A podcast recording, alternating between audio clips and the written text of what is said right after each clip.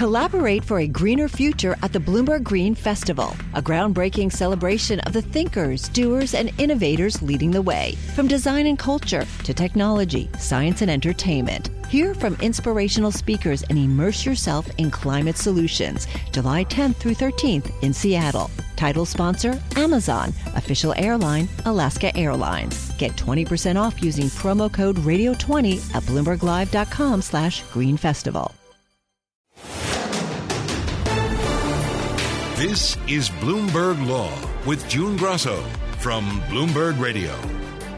This week, the Supreme Court justices grapple with the question of whether a man serving a life sentence for his role on an international kill team should get a new trial because the confession of a co-defendant implicated him in the crime.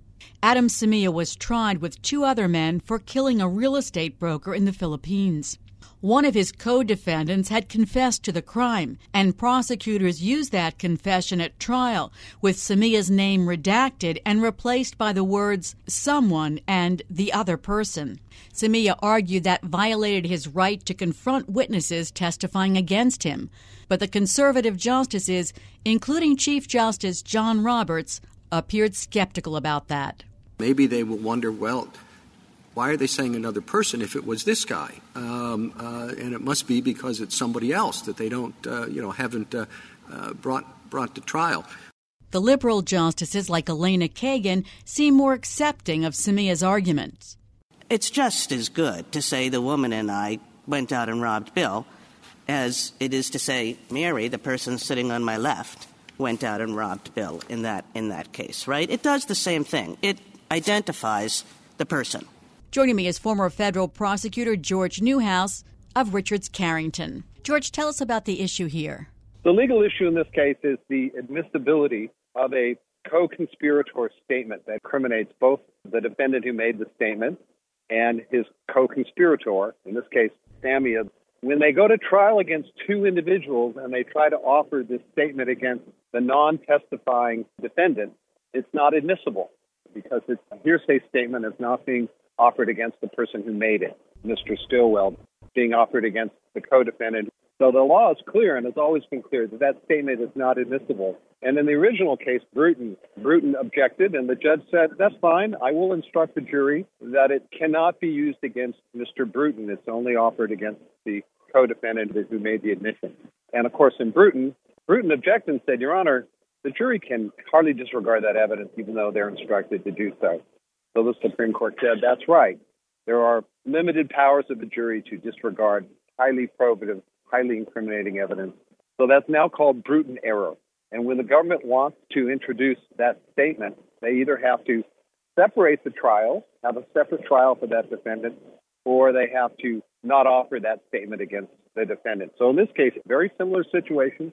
Two people committed the crime. This was a shooting in the Philippines, murdered an individual. There were two people in the car, and Stilwell confessed, and they, of course, offered that confession against both individuals. But what they did was they redacted, they cleaned up the confession. So the person who testified, the law enforcement officer, said, well, Stilwell admitted to the crime, and he admitted that he was in the car with another person, not identified. And, of course, the issue in this case is the defendant, Samia, saying, really? The jury will immediately know who that other person is by the context of the evidence presented, and hence it's a Bruton error because you're offering an out-of-court statement against me. And it's what we call a confrontation clause issue. The Sixth Amendment allows you the right to confront and cross-examine your accusers. You can't do it when it's an out-of-court statement. So the issue before the court is this fall within the purview of Bruton, or is it an acceptable correction that doesn't harm the defendant's chance and doesn't violate his Sixth Amendment right of confrontation? That will be the issue the Supreme Court decides. So it seemed like some of the conservative justices, like the Chief Justice, said, well, you know, you can't really tell, and it's not necessarily referring to the defendant. But then you had some of the liberal justices, like Elena Kagan, saying, come on. Obviously, you're going to know who it is, the person sitting next to you. That explains it. It makes sense. But the conservative justices who think that a reference to another person, unnamed, will not immediately lead the jury to the defendant is ridiculous. In that case, from the context, there are only two people in the car. They're going to figure out who was in the car, and they're going to connect the dots, and then they will disregard the instruction that the evidence is only offered against Mr. Stilwell, the defendant who made the statement. So it really is a reality test. And I predict that the court will find that this is Bruton error. You know, the choice really for the prosecutors have to make is, do they want to try the two together? Sometimes they can sever the cases. Or do you not want to offer the confession? Or you need to change the confession so there isn't a reference to the other person in the car. In this case, Samia, the person that they wound up convicting, was the shooter. So the question is, you know, context and interpretation. And this is an interesting issue, but my prediction is that they will find that it's a Bruton error. Should be. Justice Amy Coney Barrett and some of the other conservatives seemed concerned about having to sever the trials. So it seems to me at the end of the day it boils down to you just can't try two defendants together if you have a non-testifying defendant and a confession. So they seem rather reluctant about severing trials. That's a very good point, and that's a traditional reaction of the courts. They want to optimize judicial economy. They want to have one trial rather than force the court to do two trials. And most trial judges are the same. They're very reluctant to grant a severance motion, which really would be the motion you make. But in the face of that, you still have to say the constitutional rights of the defendant against whom this statement is really effectively going to cause prejudice, even though the jury is instructed not to hold it against him, I think is paramount because it's his constitutional rights. And frankly, the government has to make a choice. They can either have two trials or they can not offer that statement into evidence. Either way, the government says we're harmed, and that's what the court likes to do. It wants to balance judicial economy against the rights of the defendant.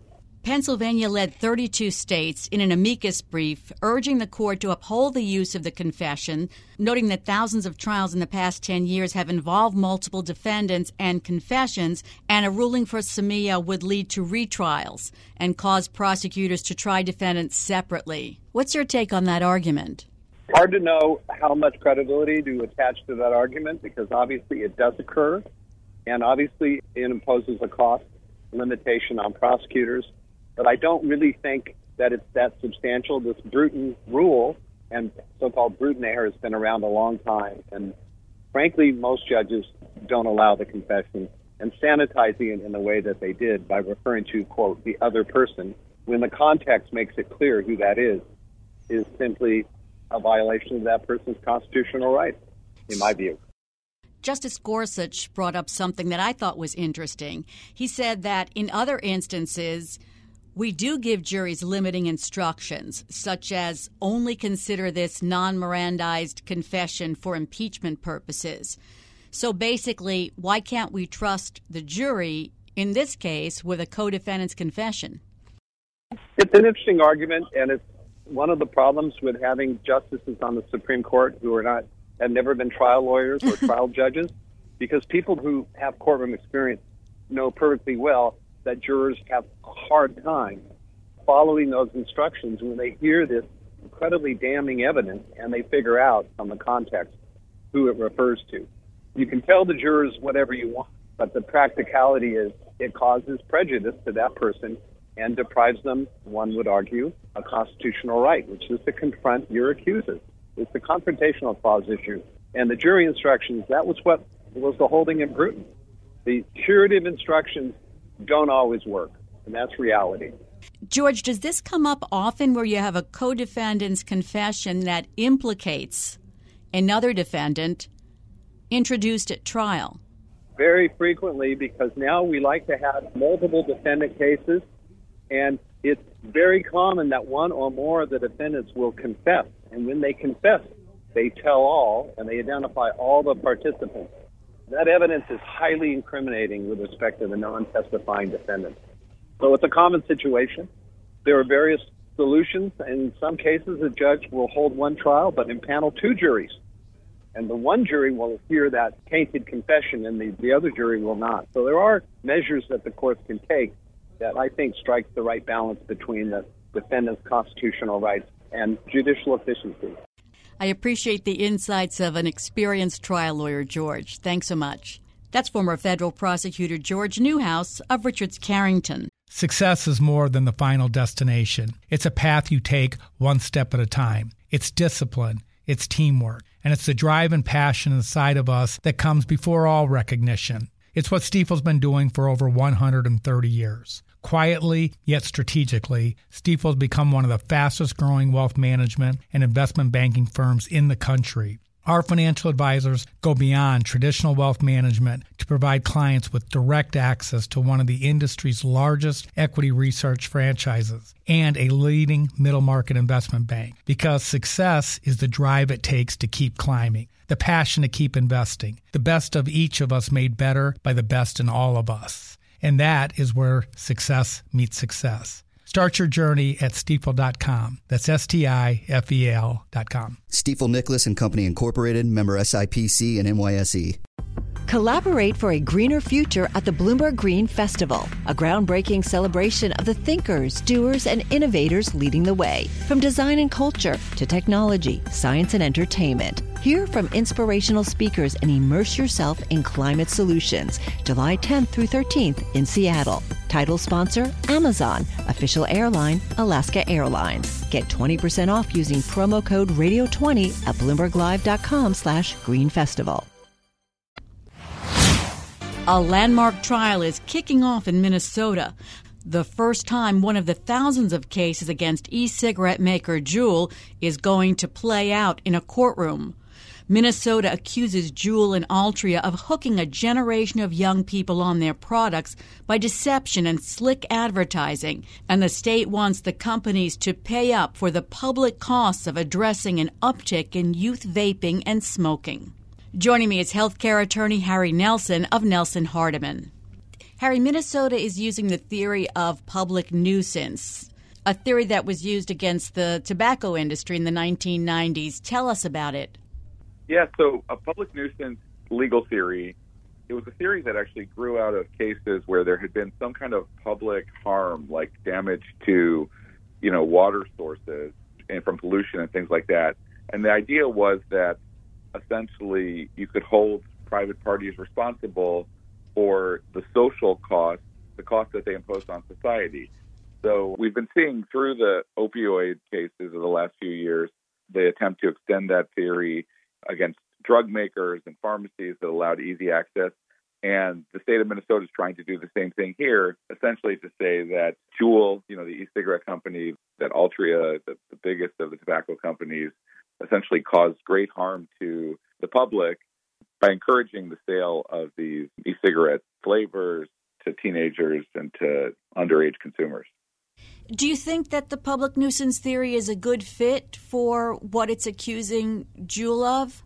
I think it is a little bit of a stretch personally. I think that this issue of underage consumers smoking or engaging in unhealthy behaviors is a more complicated problem. It's not a clean fit to me that Juul was the entire problem. I think there's a broader question about our consumer culture that made this product so explosively popular with kids. So while I do think that the marketing practices were reprehensible, I'm not sure that it's a clear line to say that they were the cause of all these problems. I also think it's unclear. We won't know for years what the long-term health effects will be of kids starting to smoke, in eighth grade. And certainly there's been an issue of teenagers, of older teenagers, 10th graders, 11th graders, smoking that predates e-cigarettes. Minnesota says in papers that in the 14 years between 2000 and 2014, Minnesota high schoolers smoking at least one cigarette in the last 30 days dropped from 32.4% down to 10.6%. 6 years later, 19.3% of high schoolers reported having vaped at least once in the last 30 days. Does that make their case about public health, or do they need to do much more?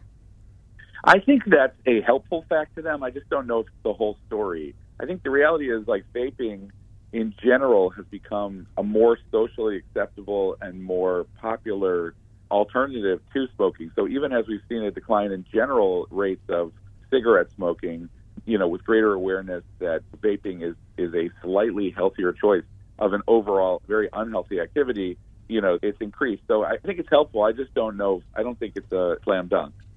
Juul and Altria are trying to shift the blame to the state of Minnesota. Minnesota got billions of dollars from tobacco settlements over the last decade, but spent less than 1% on prevention efforts, instead using the funds to bankroll unrelated products like the Minnesota Vikings football stadium. This is a really interesting argument. If you go back to 1998, the various states won something like $205, $206 billion. I think the state of Minnesota alone got over $6 billion in the tobacco settlements with all the big tobacco companies, including the company that's now Altria, right, that used to be Philip Morris. And so there was an enormous opportunity for not only Minnesota, but for all of the states to use that money to really create better public health programs, better education programs to reduce smoking and educate people about the dangers of smoking and intervene in trends like this. And I think that Juul and Altria have a good case to make that not only Minnesota, but literally every state in the country basically wasted that opportunity. When we look at what they did with the money, they mostly plugged holes in state budgets and just considered it sort of a slush fund to be used whenever there was a financial need. It's hard to find any examples, and Minnesota is no exception, of a state that really used the money comprehensively for effective public health related to the danger of smoking. Do Altria and Juul have the same defense, or are they pointing fingers? Juul is the main target here. Juul Labs is the company that developed this and marketed this, and they're a victim of their own success with all of the flavors that they came out with, mango and other things that really appealed to kids. Altria has the misfortune of having been a major investor, I think something like $12 to $13 billion investment in Juul, but it's not to me at all clear why Altria is sitting side by side defending this case with Juul.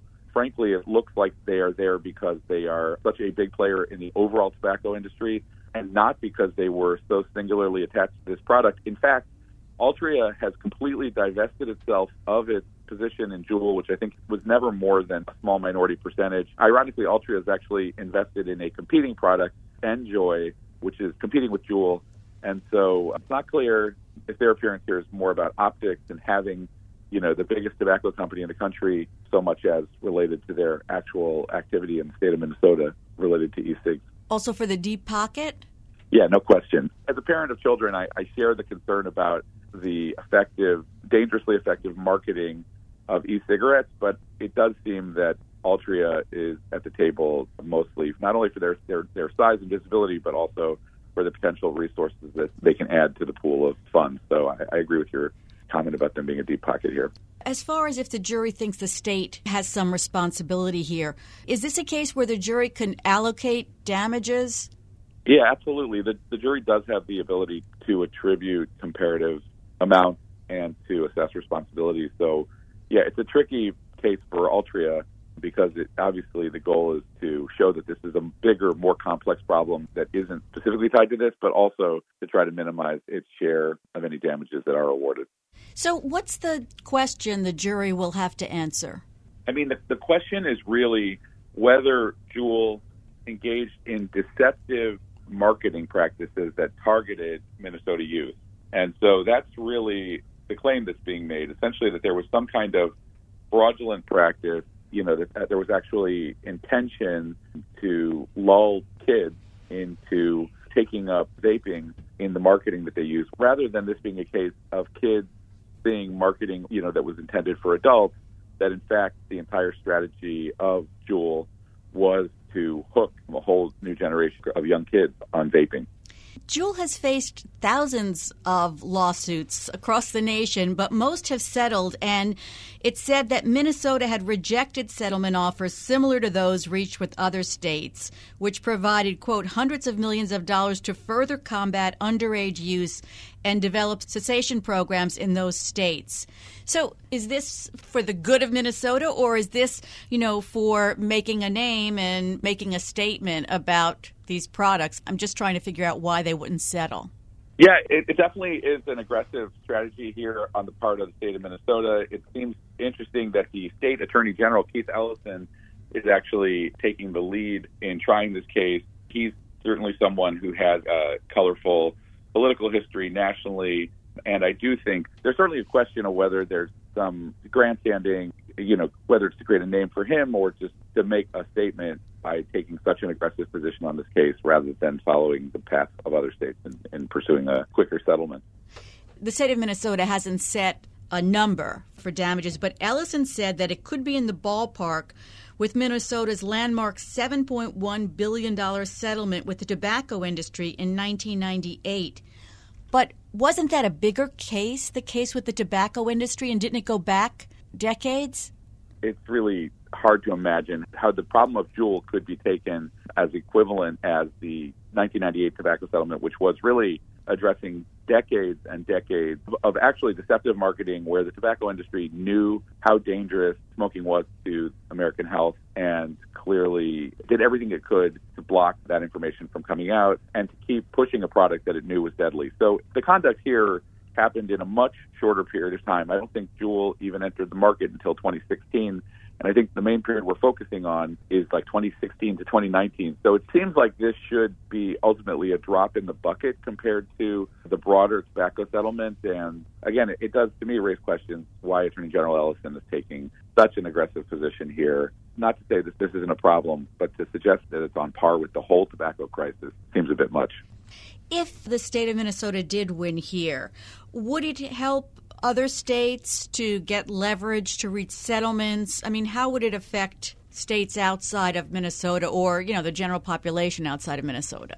I mean, I think if a jury is receptive and gives Attorney General Ellison a multi-billion-dollar or even a billion-dollar settlement here, I think it will embolden other states and it will concern Juul and potentially Altria and sort of increase the numbers that are being paid out, which are already significant and in the hundreds of millions of dollars.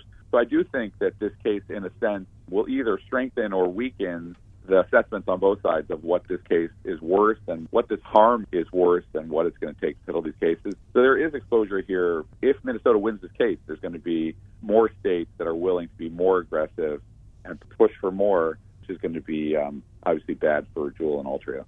And if Minnesota loses the case, will Juul and Altria be hesitant to settle these cases? Again, to me, it's more like, I think of it a little bit like a stock, right? So if Minnesota loses this case, then the value of the claims that other states and jurisdictions could make against Juul, against Altria, will be a little bit lower.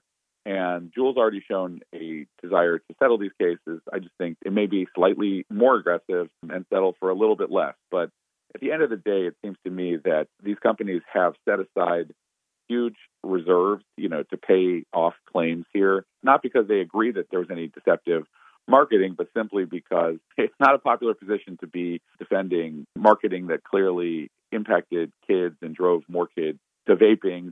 And these companies just need to do what they can to get rid of these cases as efficiently as they can. So I think this case is going to be significant. One way or the other, it's going to make these cases around the country a little bit more valuable or a little bit less valuable. Critics of the public nuisance theory say that it allows executive officers like state attorneys general to improperly step in and replace the role of administrative agencies and lawmakers, which should be the ones regulating the industry. Do you agree with that or disagree? I mean, I'm not a fan of the expansion of public nuisance theory. I think that it played a very valuable role in America when it came to some of the terrible environmental harm that American industry imposed on different parts of the country, where we saw long-term real environmental costs that were imposed, when toxins were spread in particular parts of the country. I think these kind of social behavior-oriented public nuisance cases, as in the case of opioids and here, are really questionable. You can see why it's very exciting to states and to executive leaders, but I agree that the questions of the long-term harm and long-term responsibility are probably going to be addressed more accurately and with a little bit less passion and uncertainty in other places than putting them before juries. So I agree with that criticism. The trial's expected to last 3 weeks, so we'll find out just how the public nuisance theory works here.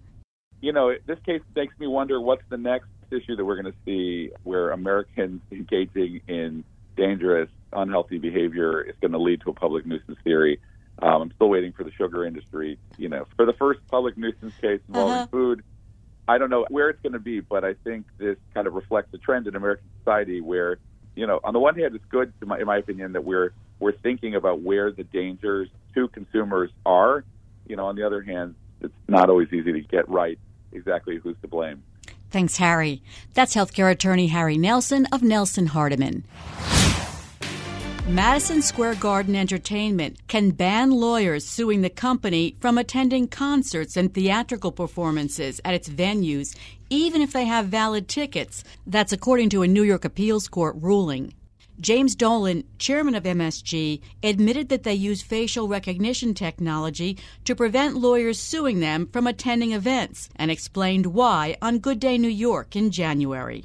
But look at it this way, right? If you owned a bakery or a restaurant, right, and, you know, someone comes in and buys bread from you, and then the next day they serve you with a lawsuit because they hated your bread, right? They said something happened to them with it, et cetera. Then the next day, they show up at your bakery again, and they say, I'd like to buy some more bread, right? Would you sell them the bread? The court did say MSG is liable to pay $500 every time it refuses access to a ticket holder. Joining me is Sid Rao, a partner at Romano Law. The appellate court reversed an injunction against MSG that a judge had issued. Tell us about that injunction. There was an injunction granted to the plaintiffs, but it was extremely narrow. So the court's injunction did not prohibit Madison Square Garden, for example, from revoking tickets. It didn't prohibit Madison Square Garden from refusing to sell tickets to lawyers or law firms involved in litigations against the arena or against any of their affiliated parties.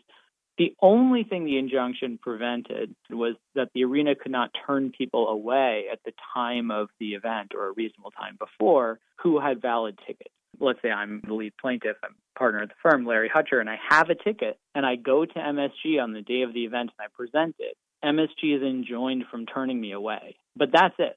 Tell us why a New York appeals court overturned the judge's preliminary injunction. Ultimately, the issue that the decision turned on, the appeals decision, and the reason why the appellate court vacated the injunction was really just a careful statutory construction exercise. So civil rights law, Section 40B, was the basis for the lower court's injunction, and that is the statute that prohibits venues from turning away holders of valid tickets, essentially at the door. The problem for the plaintiffs is that the next section of the law, Section 41, prescribes a remedy for violation, and it's a financial remedy and starting at $100 and going to $500. Now, the argument in the lower court did address this. You know, the question really is that the sole remedy? And the lower court was persuaded that even if the statute prescribes a remedy, if there was a chance of irreparable harm, the court still had power to intervene because of the possibility of irreparable harm. That's where the appellate court differed in its judgment. And actually, in many other respects, the appellate court agrees and kept saying, you know, the motion court properly concluded. But in this one respect, the court said the only remedy for violation of the section of the civil rights law is the monetary remedy. That is, the court interpreted the legislature's decision to provide a remedy as excluding other potential remedies. And what the appellate court was saying is, you can't get an injunction. Your damages for that violation are limited to $500. And because that's a monetary remedy, there's no injunctive relief. So that's why they vacated the injunction. And that kind of leaves the plaintiffs, I think, you know, in a lurch here. You know, a $500 penalty is probably not a strong enough disincentive for Madison Square Garden to reevaluate its policy. Attorney General Letitia James is investigating this. The office said in a letter to MSG that the ban and the company's use of facial recognition technology to enforce it may violate anti-discrimination laws and may dissuade lawyers from taking on cases such as sexual harassment or job discrimination claims against the company. Quote, MSG Entertainment cannot fight their legal battles in their own arenas. So she could bring a case. That's absolutely correct. And I love that quote. I think this is really getting to the heart of it, right? Because we're talking about statutory language and parsing technicalities. But the real issue here is that the facial recognition technology is fairly intrusive. There's this privacy and data concern around the facial recognition technology, especially in an era where there's technology available to parse large amounts of data. And then there's a public policy concern with what we think the real purpose is behind Madison Square Garden's policy is to disincentivize litigation, or maybe to sort of punitively act towards lawyers who have the chutzpah to sue. And that really is against public policy.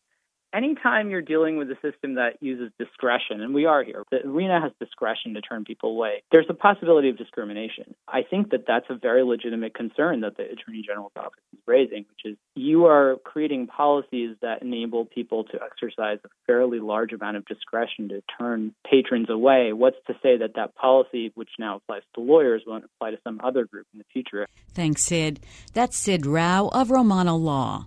And that's it for this edition of the Bloomberg Law Show. Remember, you can always get the latest legal news on our Bloomberg Law podcast. You can find them on Apple Podcasts, Spotify, and at www.bloomberg.com/podcast/law.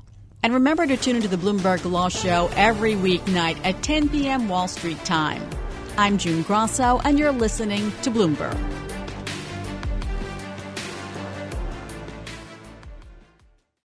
Collaborate for a greener future at the Bloomberg Green Festival, a groundbreaking celebration of the thinkers, doers, and innovators leading the way. From design and culture to technology, science, and entertainment. Hear from inspirational speakers and immerse yourself in climate solutions, July 10th through 13th in Seattle. Title sponsor, Amazon. Official airline, Alaska Airlines. Get 20% off using promo code Radio20 at BloombergLive.com/Green Festival.